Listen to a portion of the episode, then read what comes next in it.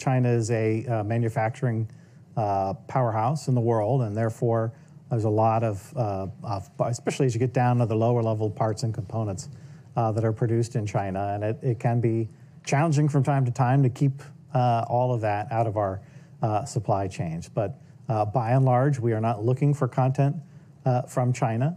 Uh, and we, we work actively to keep it out of our supply chains. Uh, our efforts are not perfect. It does happen uh, from time to time. But our intent and where we find that, we, we take it out.